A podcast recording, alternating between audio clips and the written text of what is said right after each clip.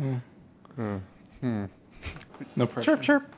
I'm gonna, I'm just I'm gonna use that. I'm just gonna use what we just said. All that all that silence uh, as the intro. I'm I'm actually not kidding. I'm going to. Okay. Hey, it's your podcast, man. Yeah. It's not like we listen to them.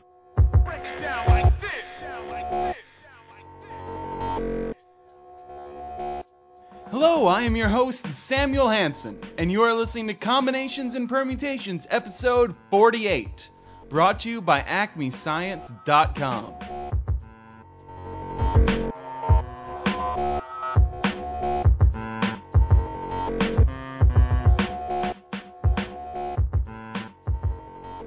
On this week's episode, me and my guest discuss what we are truly experts on pseudo mathematics. Between how to trisect the angle and double the cube, we also put in some real math. Here we go.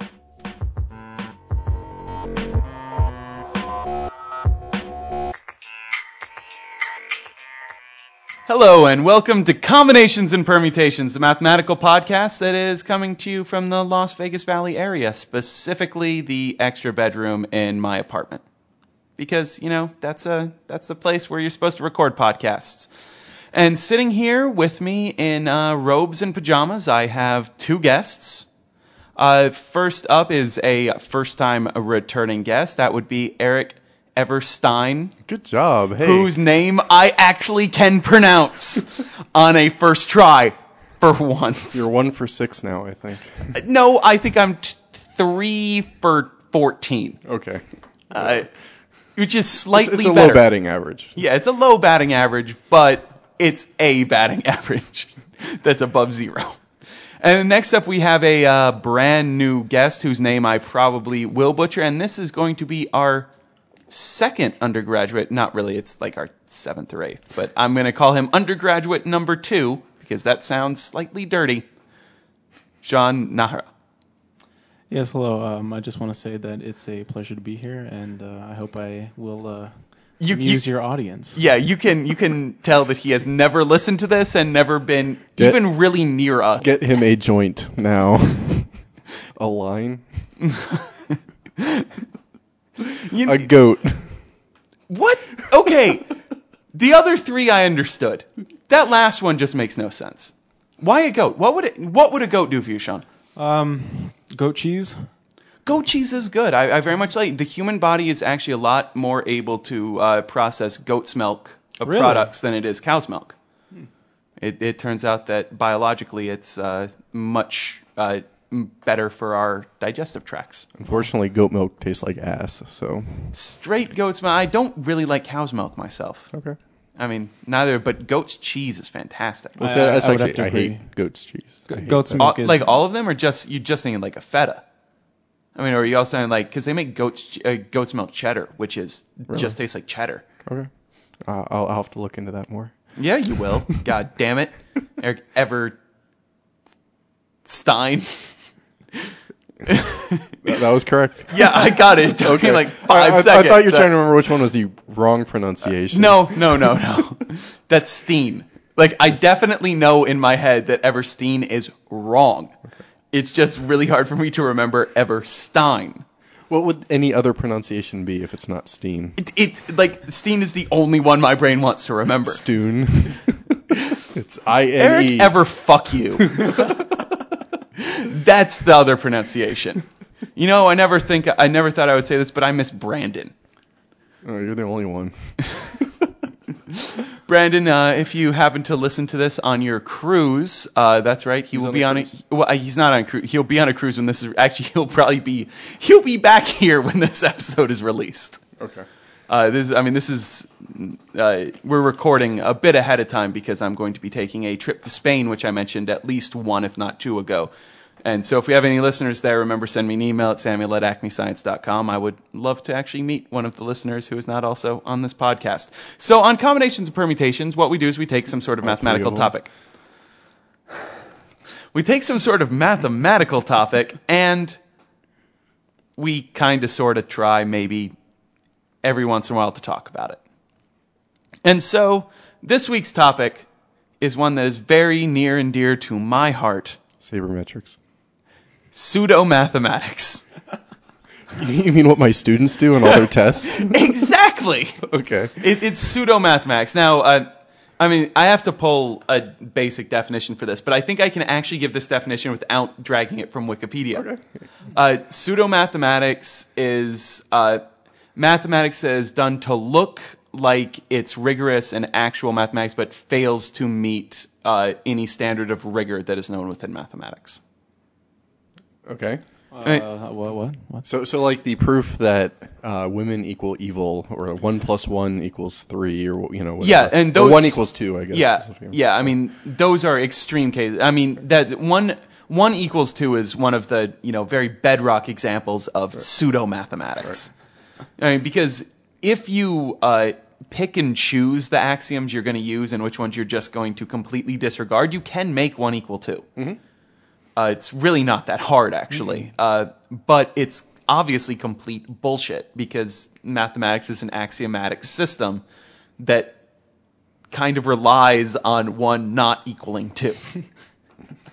right? I mean, am I, am I wrong there? Does that, that make sense to people? I think it'd be more fun if you could let one equal two. You could Why? come I up mean- with some pretty crazy stuff. Yes, I'm, I'm sure you could. Some, some really crazy stuff. Like, one also equals three trillion. Which would be nice because then we could pay off the uh, debt with a $1 bill. Okay. Yeah, let me get that mathematics. Where's, where's that stuff? At? Yeah. yeah. Like, uh, didn't you know I can prove to you that this one dollar bill can uh, buy me that Ferrari? Well, you're the mathematician. There you go. Yeah, yeah. If if only uh, our ability as pseudo mathematicians uh, would work for real financiers. so I I'm gonna I'm gonna uh, take an example that is on Wikipedia, just as a, a bigger example than that that really Okay. shows it. Okay, What if I cover the screen? What happens? uh, the theorem is all positive odd numbers are prime. Okay. Which I mean, we know that is not a true thing. Like, I mean, fifteen what? is a positive odd number that is not prime. So, uh, what you do, it's an inductive proof. Okay. Uh, obviously, the fault is going to be in the induction, but it's up to you guys to figure it out. Uh, let p equal n, where n is a prime.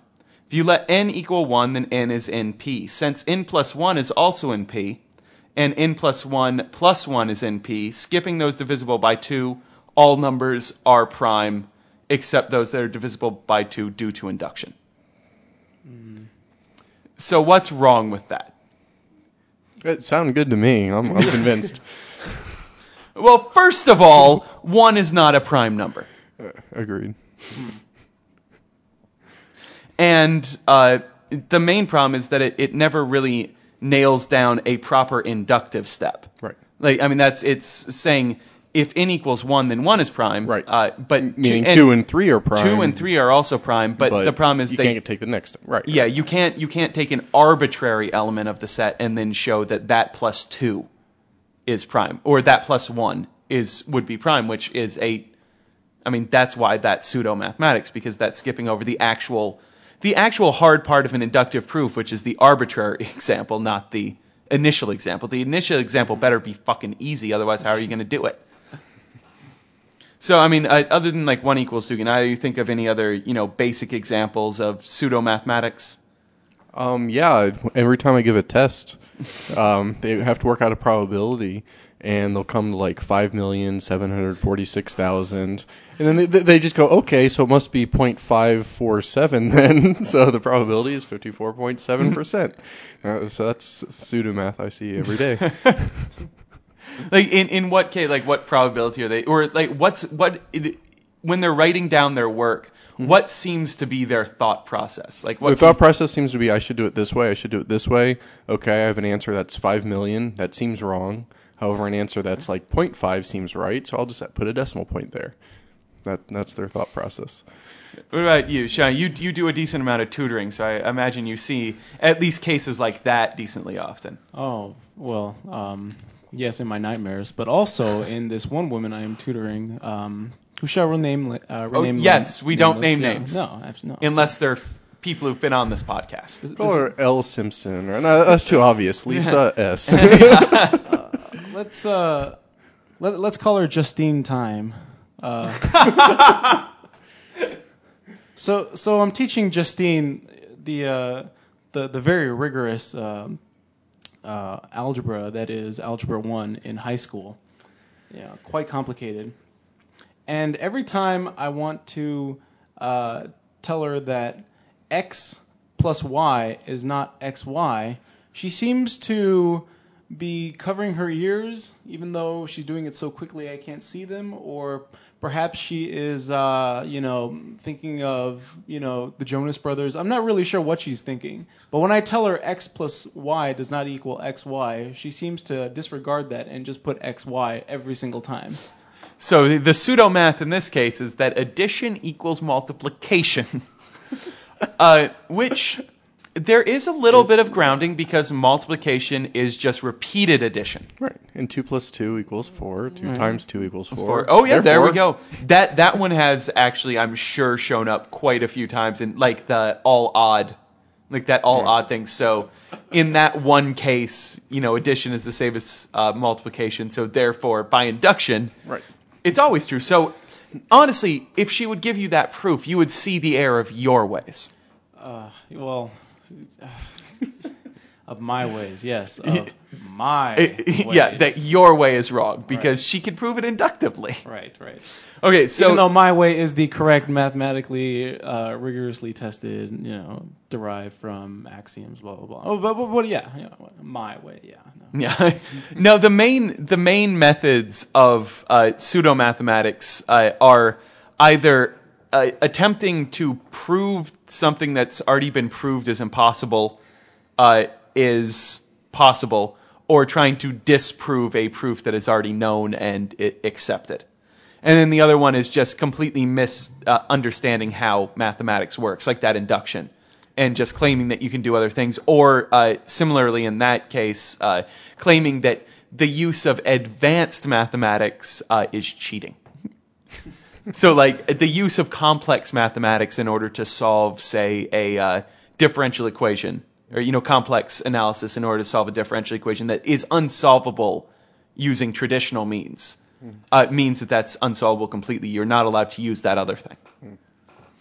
Uh, I think uh, there's also a lot of pseudo mathematics surrounding the Monty Hall problem. Oh yeah, which man that gets brought up a lot. But like, what what do you see? I mean, that I mean, probability is one where pseudomath is is everywhere. No one really seems to understand probability. I mean, until what sixteen f- until the sixteen forties and Pascal and Fermat. Pascal, yeah. Uh, n- no one had a decent grasp on it at all. Well, I mean, isn't the reason probability came about that uh, people wanted to have a rigorous definition or way of looking at their gambling games? Yes, I mean, it was. I mean, comes from gambling. uh, Guillermo Cardano. I want to say uh, he was he was the forerunner of that. He started enumerative prob- uh, probability, and it- he did he had done some really good work, but he had still missed complete enumeration, which was actually Fermat. Pascal's method was flawed, but Fermat decided to use combinatorics essentially, and showed that oh,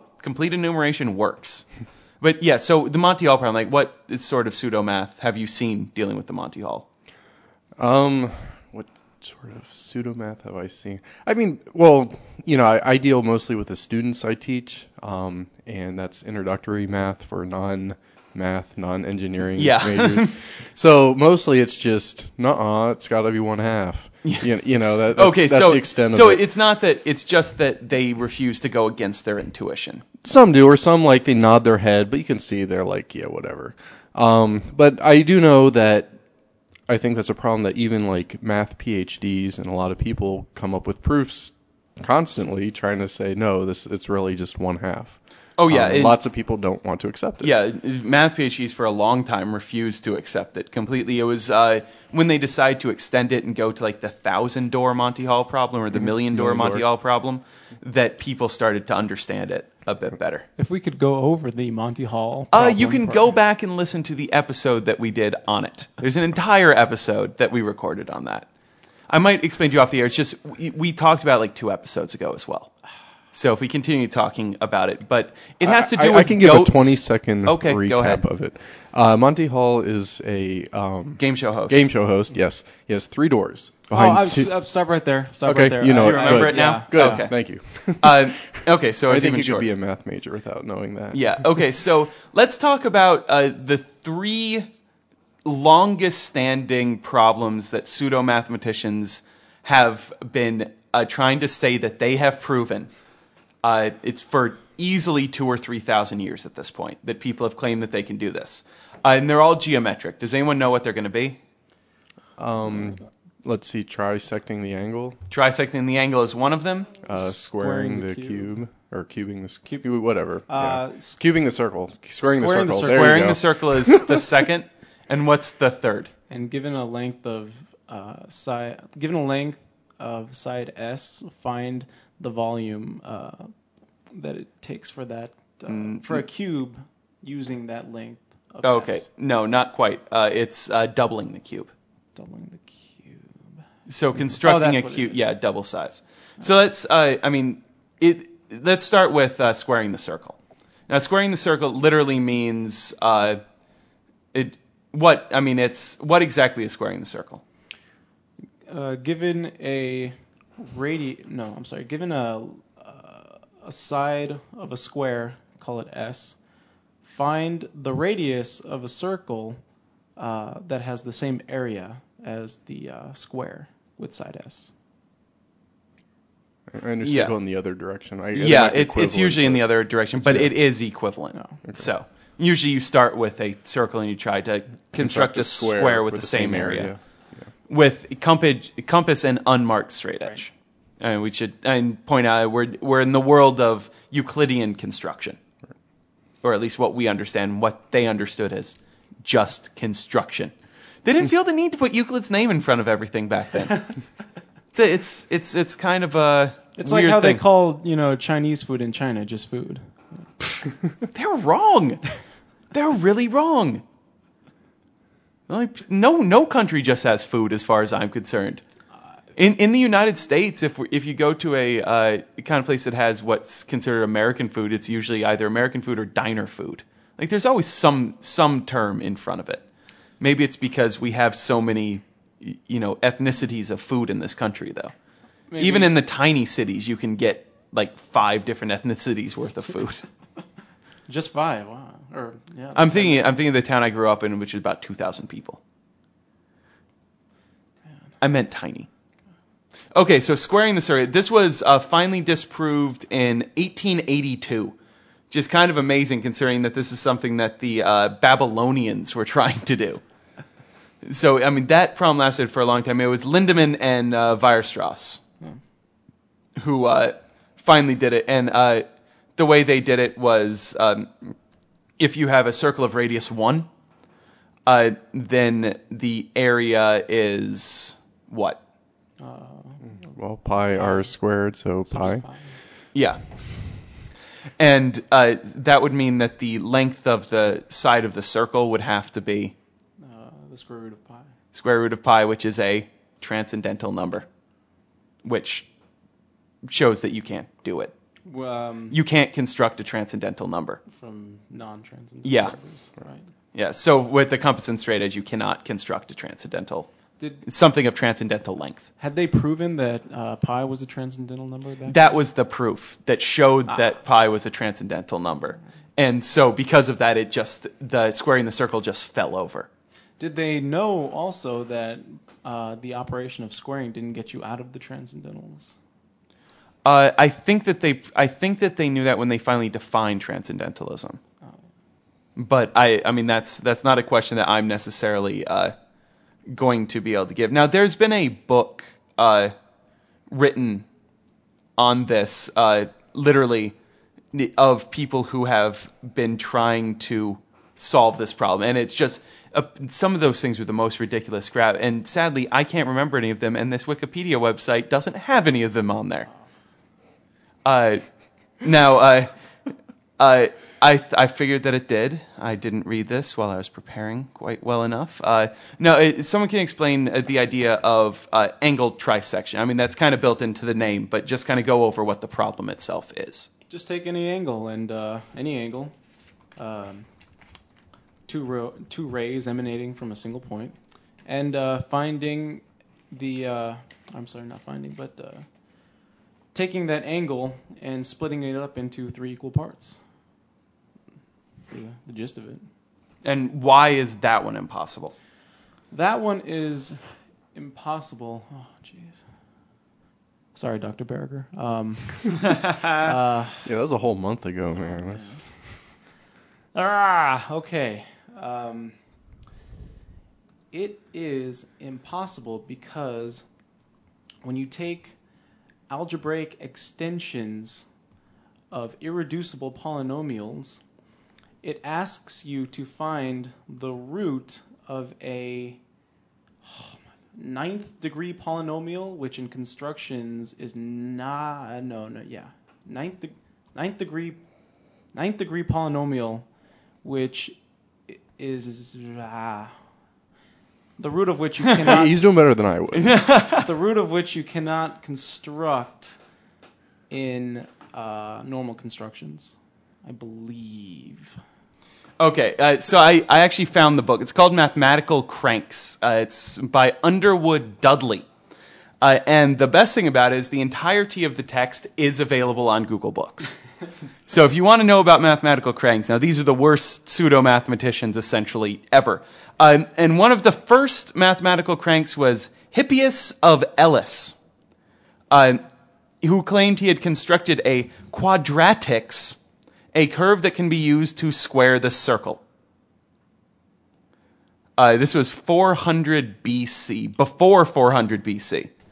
And uh, it's a geometric construction that obviously fails quite bad. But there's people who've uh, uh, claimed, if from what I can remember, when I had a teacher explain some of the crank work to me, uh, a lot of these people literally just claimed that, oh, uh, I can, you know, put out a distance of exactly pi with my compass. I can just do it, It- it- it- which is insane. I, I think I think you could do that. You draw a line that's say four, and the distance of pi is in there somewhere. Right. No, of exactly. Well, The the, length distance of exactly pi is in there somewhere. What are, what are the probabilities of drawing any particular line and having that line be the length of pi? I'd- I'd say it's probability zero. I, I'd say it's actually Yeah, a probability of 349. Okay. Okay, seriously, that uh, you guys can laugh out loud. At least, at least Sean was giggling at that. Eric thought it was stupid. Uh, now the o- the other one was uh, doubling the cube, which is another construction. This time you're doubling the uh, volume. You're trying to construct something with exactly double volume, uh, and that one tends to fail because uh, the cube root of two is non-constructible, which is you you would need the cube root of two in order to construct the base case, essentially. Now, I mean, those are those are the Well, I'm, I'm just saying. I'm wondering if perhaps we should explain some of this a little more because I'm imagining your audience out there, and then there's people who know this stuff, in which case we're not telling them anything, and then there's people who don't know this, in which case they're like, "Oh, cube root of two is not constructible." Like, what the hell does that mean? Uh, well, we have we have talked about Okay. non-constructible pre or at least undecidable, which is very close to non-constructible. But I mean, you explain what non-constructible means. Um, I think uh, Sean wants to take that one. You, I'm never inviting you back to the show. I'm just never gonna do it. all right, all right, all right. You, do you want me to stumble through what I? No, can no, no, no. That's fine. I'm, I'm sure? Sean will be able to do it much better than you could anyway. I agree. Go, go for it, Sean. uh, given uh, a compass and a straight edge with no notches, uh, if you arbitrarily uh, make a unit length of one, then with that one you can keep doing successive lengths of that one, giving you one plus one plus one plus one. So any integer, basically, given your arbitrary length of one, we can make constructible. Yeah. Um, we also uh, can divide. No, I'm sorry. We can also multiply giving uh, because multiplication is just uh, a long form of addition. So we can multiply and add any integers. Also, uh, division. Division is is tricky, but from what I can remember, any any division is possible because it's simply just one integer um, divided by another integer. Yeah, all rational numbers are Right. constructible. So all rational numbers are constructible, and this is uh, something that blew my mind. Any constructible, uh, given any constructible number, you can find the square root of that constructible number. So any square root is possible, and this is uh, you, you can do this by drawing a circle, uh, finding the diameter, and then uh, dropping a perpendicular uh, from the from the uh, from uh, from the circle to the to the um, to the diameter, and then using triangle, uh, not triangle inequalities, but uh, using uh, triangle uh, not equivalence, you can prove that this length was the square root of uh, of the of some arb- As long as the perpendicular is, I think, length one away, right? Yeah yeah yeah, but I mean, Right, but that's that's the basic idea of constructibility. Yes. Right. So Yeah. so things so things we can do in constructibility is when when we're given the unit length of one, we can we can do addition, uh, subtraction, multiplication, division, and we can even find square roots, which gives us a pretty uh, a pretty good chunk of uh, numbers from the real number line that are constructible. Yeah. Um, now, I mean, it just back more into the it just idea of pseudo mathematics. Um, it one of the things uh, that has actually popped up on a few of the things I've read about is that um, this is actually not directly from Wikipedia. This is literally something that's popped up Oh, many so times. cover the screen yeah, you could. okay. Yeah. Here, look. Uh, uh, one uh, one of the things about a lot of these, a lot of this pseudo mathematics is it's not just that they're not right, and then that's that's part of it, but they're not wrong. They're not even wrong. It's so bad that they're not even wrong. They have nothing to do with anything. Like one equals two. That's not. That's. I mean, if you put that on on and what ask for a- axioms you want to accept. Yeah, one- one yeah, exactly. It's So it's it's not yeah. even wrong, really. It's just it's it's nothing. It's useless. It's complete and utter bollocks. It just well, it just doesn't follow the axioms of mathematics. It's just yeah, a different model. which means that in mathematics, it's not right and it's not wrong. It's just it's something different. It's separate, and uh, and it gets it gets even worse uh, when uh, the Wiles Fer, uh, Fermat theorem uh, Mm-hmm. proof was done. Ah. Someone just claimed that it was wrong because it was too hyperbolic. I like that. Dis- disproving real math with pseudo math. Ah. Yeah, yeah, yeah. It's just like, oh no, it's too hyperbolic. One of the biggest times that it happens is with Cantor and Gödel. Uh, cranks You love. started with the history of that. Oh no, no, man. we we literally just covered that last episode. You should have brought me on that episode that day because You do you hate Kronecker? I hate Kronecker. I hate uh, Pionker, even though he's awesome. I- Poincaré. excuse me. You mean Poincare?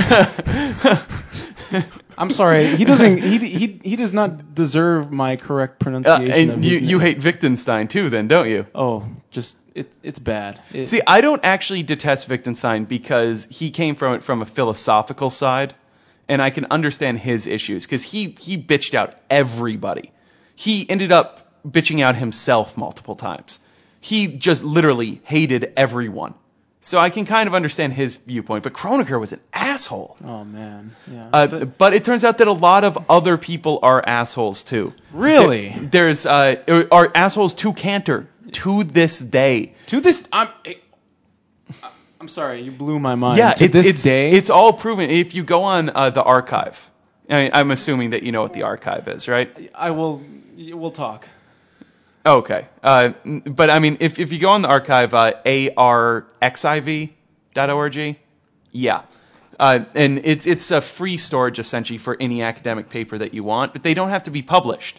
And there's an entire essentially crank Cantor bitch session on there. And there's hundreds of these papers of just people who are bashing Cantor and who uh, claim that they have completely disproved uh, what Cantor has done.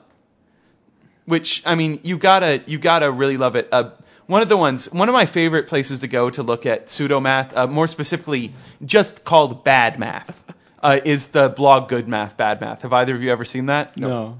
Uh, it's uh, Mark Chu Carroll. He's a PhD computer scientist. Uh, he works at Google, and he publishes um, mostly, you know, comp sci math, uh, some crypto, some model theory, uh, and then you know some basic set theory. You know, and builds up. You know, starts from some basic value. When he was doing his crypto section, it was great. He started from the basic idea of like rot thirteen, just rotation thirteen. Uh, you know, you rotate every letter 13 places. And then he built all the way up to RSA with a huge amount of articles. Articles are very in depth, very well written. I think people should go uh, uh, check them out. But uh, he also, it's called Good Math, Bad Math. So he writes the good math, and then he spends a good amount of his time debunking really bad mathematics. Like he really let Bill O'Reilly have it one day for a ridiculous life expectancy thing, which we'll get into. But we're talking about so Cantor like- right now. So he's like Batman, you know, Uh, more like of the math world. more like a, uh ponytailed version of a mathematical Hitchens. Uh, you know Christopher Hitchens, famous atheist writer, constantly bitching at religious people. Uh, he's also a bit of a crank himself, but he constantly debunks bad science. It's one of the things that Christopher Hitchens does, and Dawkins does as well. They both do a lot of it. Uh, except this guy is not nearly as crazy as uh, those guys are. As as much as I tend to agree with them on a lot of things, they are actually too hyperbolic. Okay, seriously, that's a callback. I'm not even going to get a laugh from that. well, you know, I, uh, and and so it, he recently, or not recently, let's check the actual date of this. Uh, it was the last thing that popped. No, this was recently. On March 9th, he wrote about a uh, new piece of Cantor crankery that he had found. This one from J. A. Perez.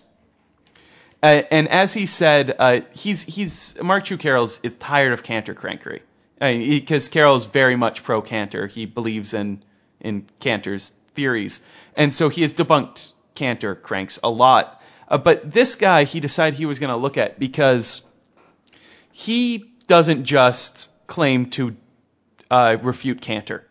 He also claims to refute uh, Gödel, Church, and Turing, among others. And when the guy wrote the paper and put it up on arXiv, uh, he did not say that he was a professor or a doctor. So this is just a guy literally uh, writing something that uh, he claims works. So uh, what what Perez ends up saying is uh, that there's a difference in contradictions.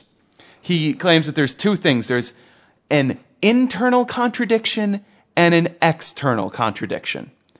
And uh, Perez goes on to claim that external contradictions are what you can use to uh, prove theorems. So when you do proof by contradiction, you can only use something called an external contradiction, where you start with a statement uh, and then you show that it is. Um, you start with a statement you want to do is true. Assume that not that statement, and then you show that that can't happen. Therefore, that statement is true. Your basic proof by contradiction. We're we're well aware of that, right? his mom's an external contradiction. And so he claims that both Cantor and Gödel use internal contradiction.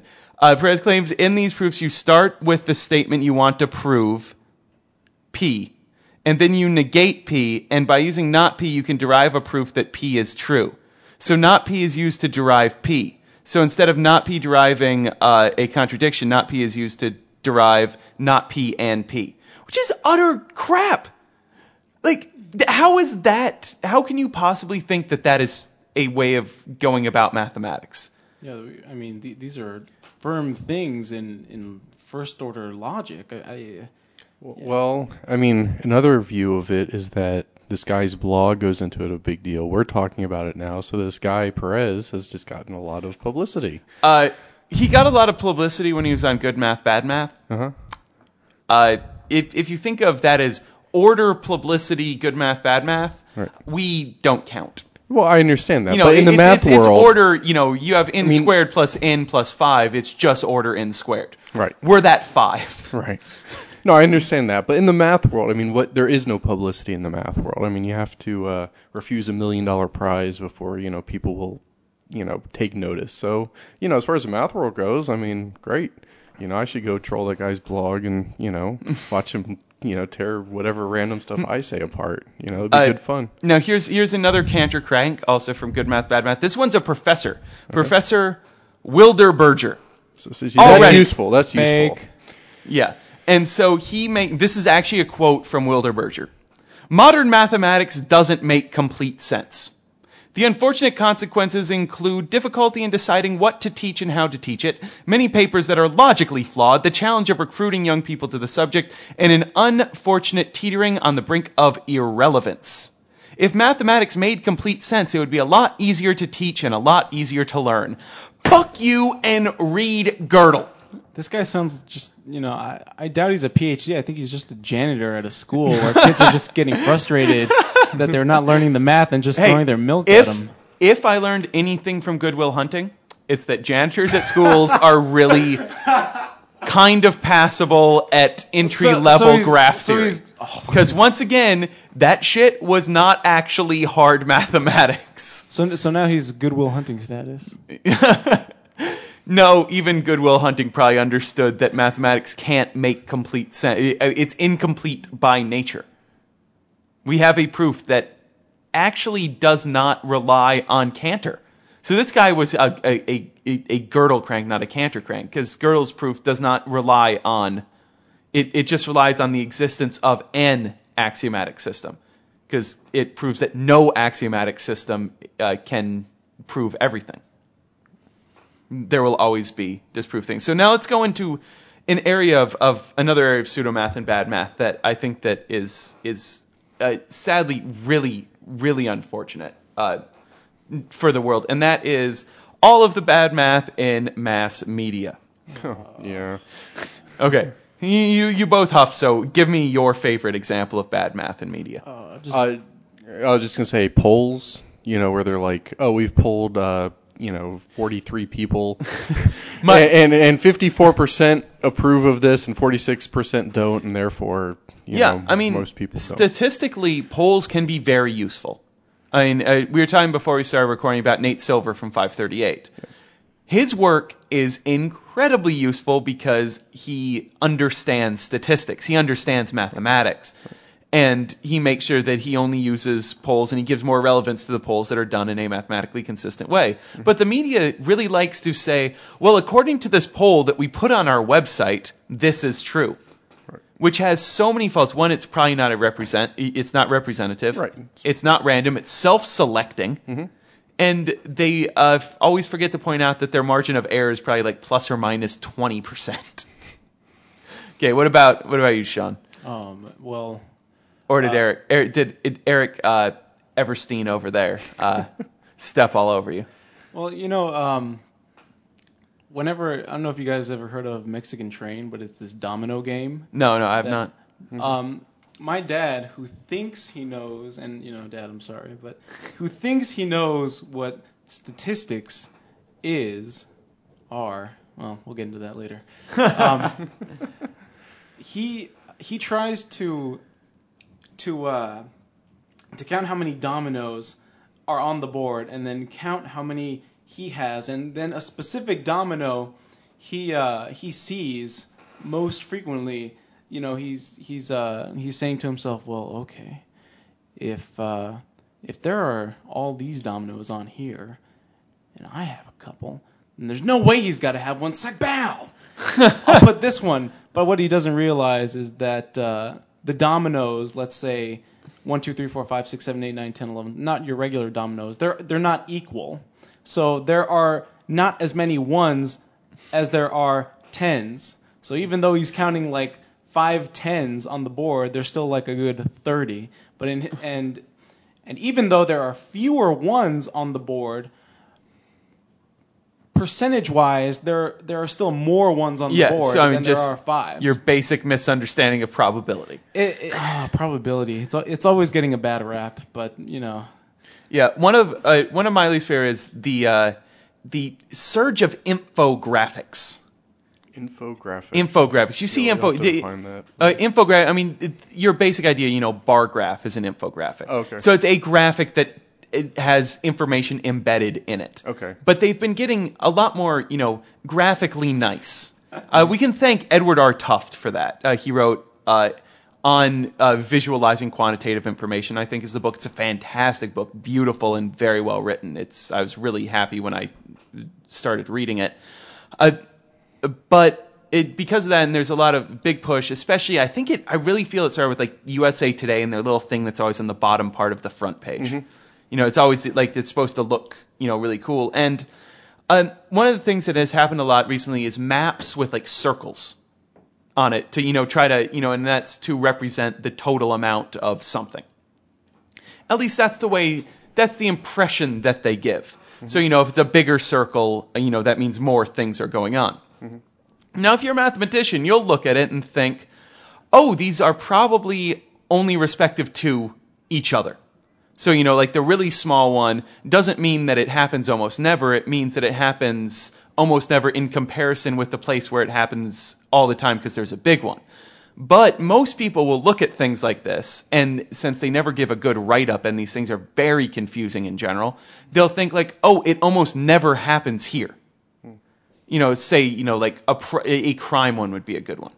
So, it, and because it's in comparison, uh, you know, say that we're in a place like Sweden. You know, Sweden has almost no murders.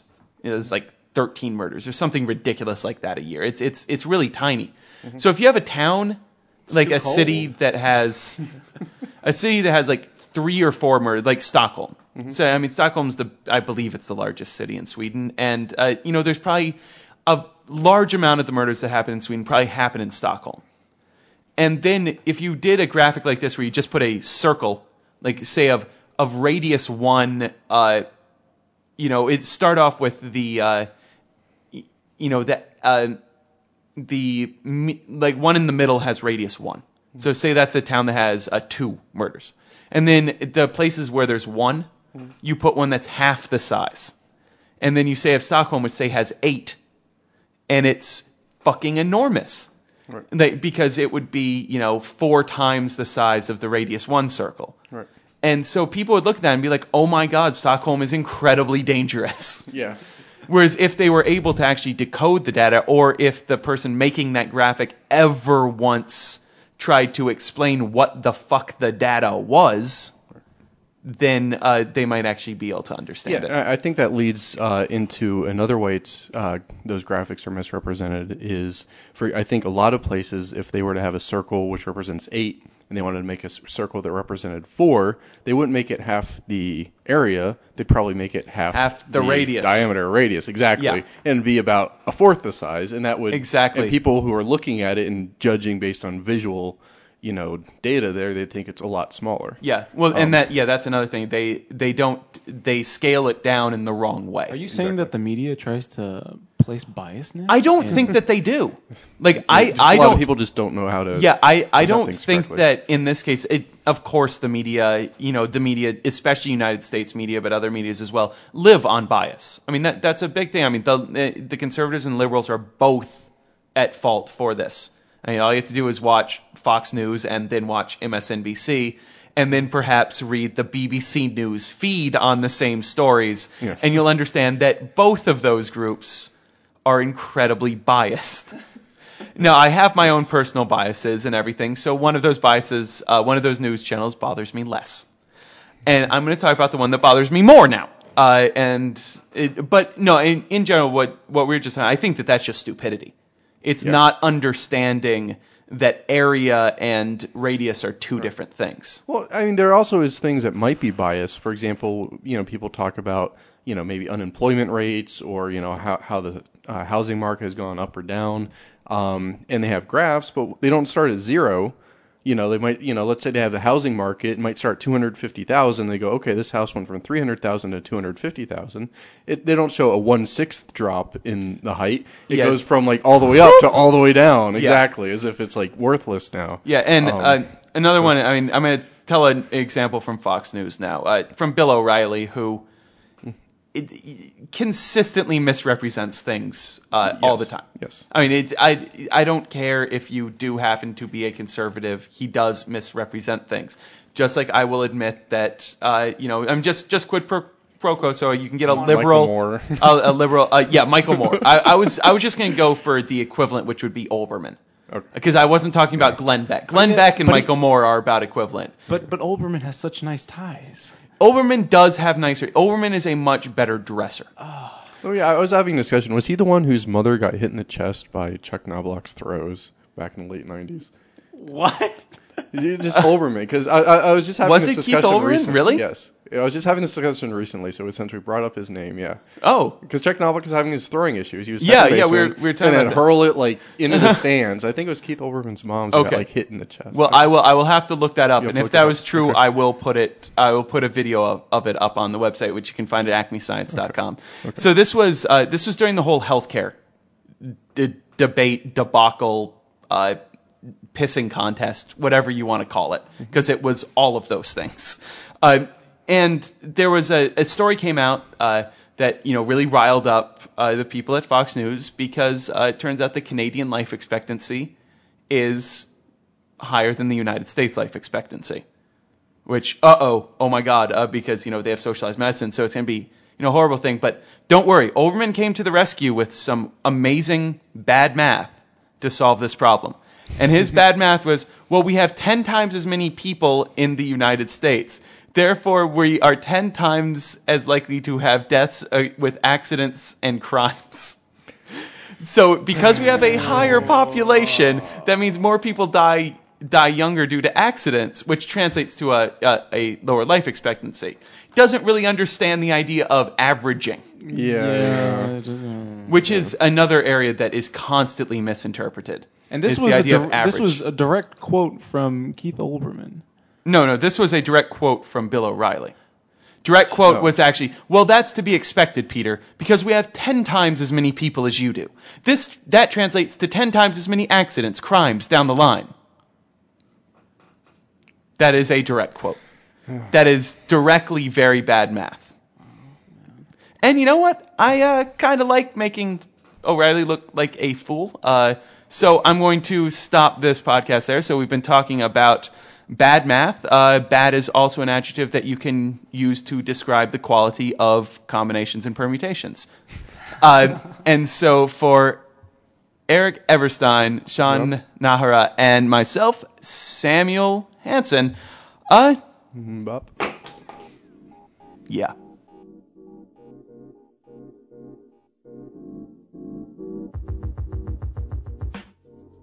Well, that right there is the end of another episode of Combinations and Permutations. If you want to get a hold of me, leave any feedback, perhaps suggest a topic for us to talk about later on in this run of Combinations and Permutations, email me at samuel at acmescience.com. The theme music is, as it always is, from SP12. You can find them over at opsound.org.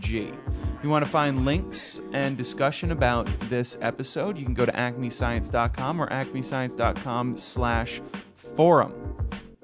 Also, this is a Creative Commons Attribution Share Alike license podcast. So take Eric's voice of him saying really stupid things. Let's let's be honest, Eric it does not say the smartest things, and make him sound smart. Make him sound like the genius that I really wish that say I was. And then just say you got it from combinations and permutations and share it with everybody else just like we're sharing this with you. Really, please do that. Put up a link.